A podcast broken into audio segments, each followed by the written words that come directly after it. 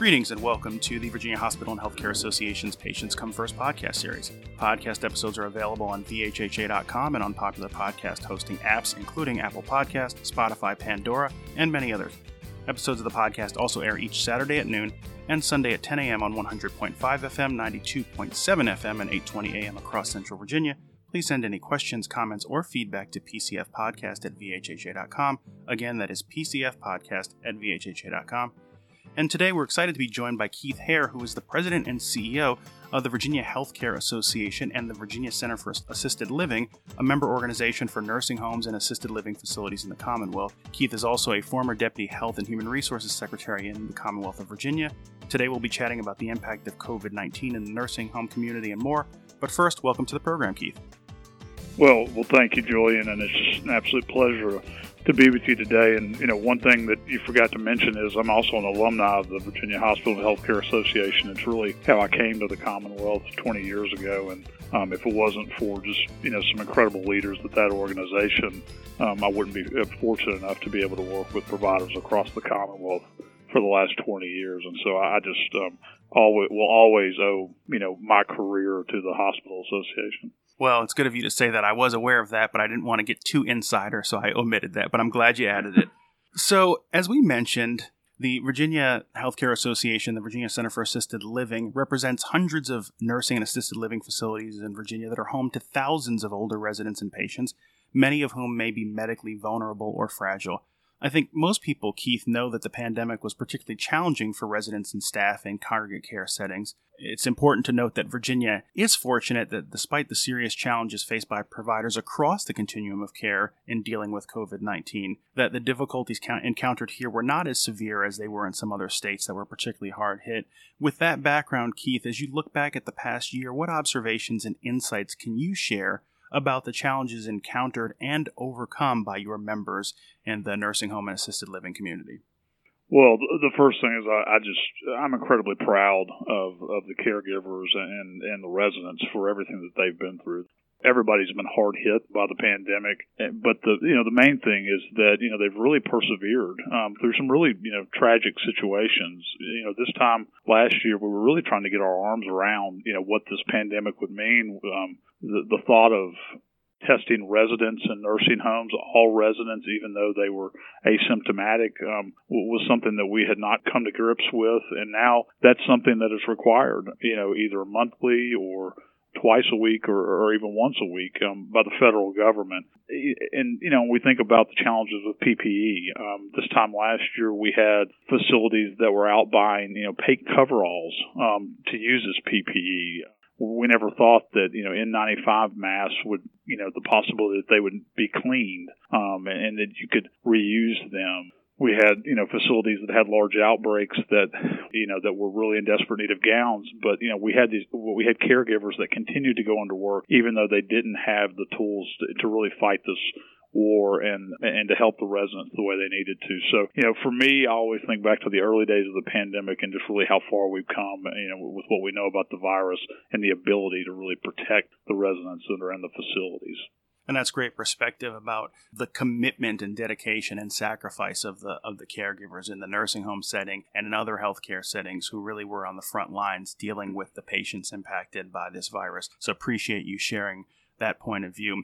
You talked about the impact on on your members. I wonder for your organization, how did this emerging pandemic shift the way that you and your team have to operate and function to respond to the emerging challenges?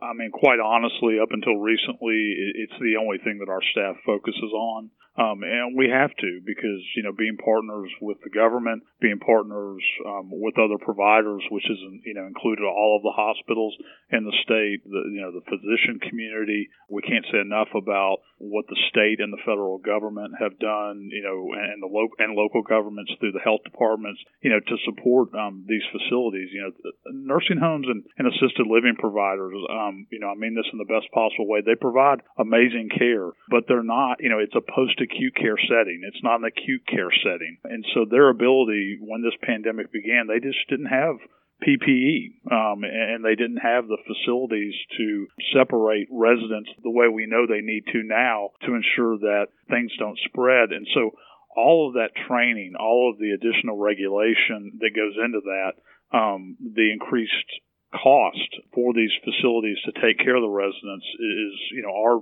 members look to us to help them, you know, move through, um, you know, the pandemic. And so We've done that obviously, you know, through working, you know, closely with our members because we don't want to ask for things from the government and from other stakeholders that they don't need. Um, but that's really, you know, been what we have done 24/7. And I don't, you know, that's not an exaggeration because all providers are working 24/7, and so the association has an obligation to do that too on their behalf. So, you know, we hope to get back to like everybody get back to normal um, sooner rather than later, but we're still very much in the pandemic. Um, you know, our but our focus right now is really on ensuring that you know we get to 70% of all individuals in nursing facilities, both residents and staff, that are vaccinated. So um, you know those can become incredibly safe places for family to visit their loved ones. And I'm glad you mentioned vaccinations because that's something I want to get to in just a moment. But before we do, uh, one point you made, I want to tease out just a, a, second. You talked about the distinction that many of your member facilities are post acute care uh, and I think that's important for people to understand. And in that light, I wonder if you could uh, sort of help differentiate for the listener the difference between nursing home, which is a term that often gets generically applied to medically supportive residential facilities for older individuals, but that term is sort of broad, and I think people use it generically for assisted living, for skilled nursing, for other residential care settings. Uh, and some facilities may have different units within them that, that offer different levels of support. So, for the uninitiated, can you just give a little bit of a summary or overview about the differentiation or the distinction between those different types of uh, facilities or, or units within a facility? Sure. Um, you know, the easy way to understand it is, and you know, we've all, I think, you know, most individuals have had family members who have, you know, been in a post-acute care setting. And so, you know, nursing homes are, are um, the places to where if you break a hip or you break a knee, um, and, and you might have, you know, a couple of comorbidities, maybe high blood pressure, you might be recovering from a stroke, you would go there and receive, you know, rehabilitative care.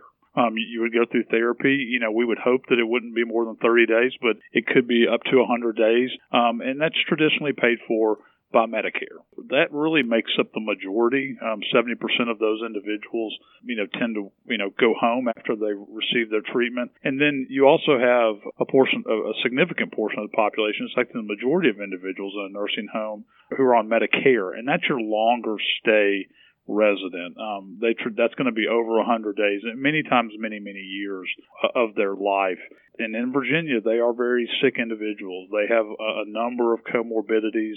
They don't tend to be um, what we would call um, they're non-ambulatory, meaning that you know they need assistance to walk um, if they're going to get out of bed. So they're very, very sick individuals. Um, if you move to assisted living, those are individuals that you know they have more functionality than, than those that are in, in, in nursing facilities. They're going to need help with a number of things that you know we take for granted. You know, making sure that we take our medication. Again, you know, needing um, probably some assistance, you know, with the eating, but not near as much as the individuals that are in nursing home. And then, kind of as you go down the continuum of care, you have independent living, and, and those are individuals that, again, you know, they might have a comorbidity um, or, or two. You know, they're able to take care of themselves very well. They might need someone to check in on them periodically, but health wise, they're they're in really good shape. And so, yeah, that's really really, you know, when we talk about the post-acute care environment, those are kind of three of the main components. But you also have, you know, home health care that's that's in there also, and then also um, hospice. So, um, but again, you know, the main focus and the main treatments that are being provided are, are within assisted living, and then you know, nursing home level care. Well, I appreciate that explanation. And let's now shift back to vaccinations. While the pandemic is still with us, as you mentioned, a lot of the current focus is on vaccination efforts. Residents and staff at nursing homes and healthcare workers were in the initial Phase 1A vaccine priority population when the first doses began arriving in Virginia in December. Today, According to the latest numbers, more than 3.1 million doses have been administered in the Commonwealth. More than 1.1 million Virginians have received two doses, and about one fourth of the state population has received um, at least one dose. Obviously, this is a complicated process with its own unique challenges, but I wonder how you would characterize the progress on vaccinations among your members and the planning and prep work that went into that ongoing process.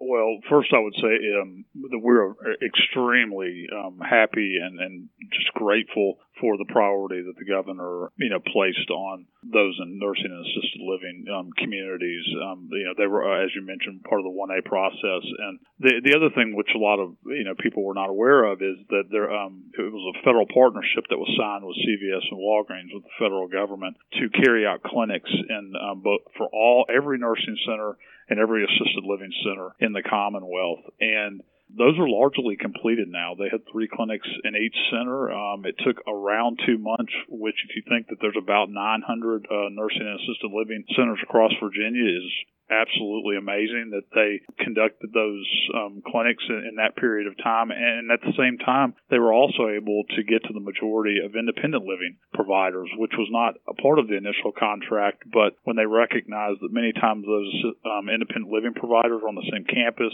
um, as assisted living and nursing centers, they were able to also include them. So really a Herculean effort that CVS and Walgreens undertook, and they did it, you know, largely, um, you know, without running into um, any major speed bumps. And one of the reasons they were able to do that is because the Commonwealth put aside enough vaccine to ensure that when the clinics were um, organized and scheduled, that the vaccine was there to be given to the residents, and, and then also anyone who worked at a nursing or or at a assisted living center, which was just absolutely fantastic.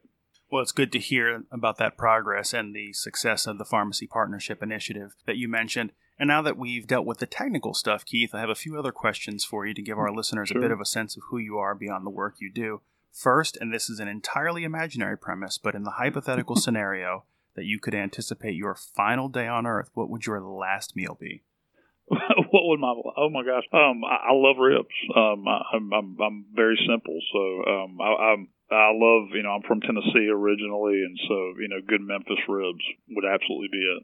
Okay, my, my wife actually got me a smoker for Christmas, so we've been experimenting with rib recipes. So That's do, wonderful. do you like a dry rub or do you like a, a wet saucy rib?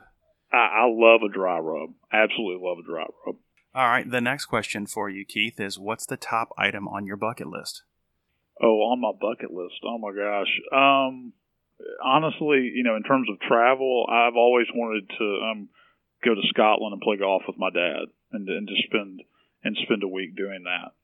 Okay. Um, which which tees are you hitting from these days? Um, I, you know, I'm I'm getting close to 50, and I would I would take advantage of the senior tees. um, I'm not hitting much at all. To be fair, I haven't picked up the golf clubs in, in almost a year, and, and again, um, that's you know something I'm looking for when, when we have a little bit more time uh, to do that. Okay, sounds like a good goal. And then finally, if you were stranded on a deserted island, what one book, one album, and one movie would you take with you to keep yourself company? We will spot you a copy of the religious text of your choice. And I'm going to add one more caveat to this question specifically tailored for you. I'm going to restrict you from picking any album that includes Rocky Top.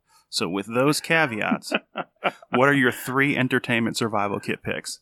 And I want to make sure I've got this. I've got one book, one album, and, and I apologize. And a movie.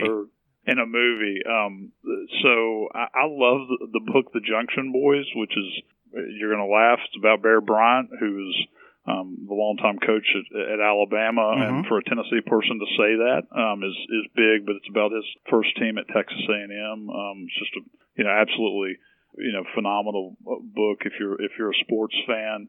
The they movie, turned that they turned uh, that into a movie, didn't they? Uh, they did turn it into a movie, but like most, um, in most cases, the book is is far better. And um, I'm going to continue the sports theme, which just kind of tells you where my where my interest lies. I absolutely um, love the the movie Field of Dreams. But baseball has marked the time. This field, this game is a part of our past, Ray. It reminds us of all that once was good, and it could be again. Oh, people will come, Ray. People will most definitely come. It's a classic. Um, which, yeah, which just goes back to you know just being a, a long time you know love of baseball. Um, gosh, album that that that is really tough. Um, I, it, it's this is everybody's going to go who is this band, but um, almost any album by a band that I've listened to for years and years called Jupiter Coyote. Years ago, a child's brown eyes stared at the mantelpiece. Wondered how the ship got in the battle. When it tried to find. Started listening to them in, in college and, and candidly because if I listen to them, that probably means it's a sunny day and the windows are down and you know and I'm in a good mood. So, um, uh, but if I'm stranded on a desert island, that's you know, and, and I've got to pick one, that's it. But um, my, you know, my musical tastes are just you know, I'm, I'm from Nashville, so obviously I can go you know country if you need me to also. Okay. Well, listen, I appreciate you joining us today and spending a few minutes with us and, and sharing your thoughts and views. And with that, that's going to bring us to the close of another episode of the Virginia Hospital and Healthcare Association's Patients Come First podcast. If you like what you heard, please make sure to leave us a five star review on Apple Podcasts and subscribe so that you know when new episodes are available. And we want to once again thank our guest, Keith Hare, the president and CEO, uh, the Virginia Healthcare Association, Virginia Center for Assisted Living, and alum of VHHA. Thanks for being with us today, Keith. Well, thank you, Julian. Thanks for you know all you and the Hospital Association does for the patients in the Commonwealth.